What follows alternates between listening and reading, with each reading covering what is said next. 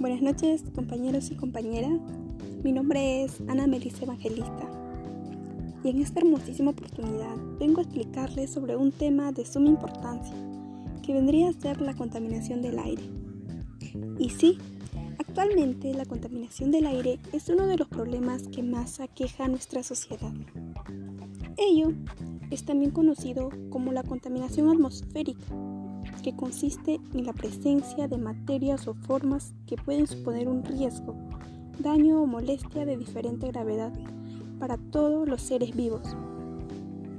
Cabe recalcar que es muy importante mantener la calidad en el aire, ya que es fundamental para la supervivencia de las personas y de los seres vivos.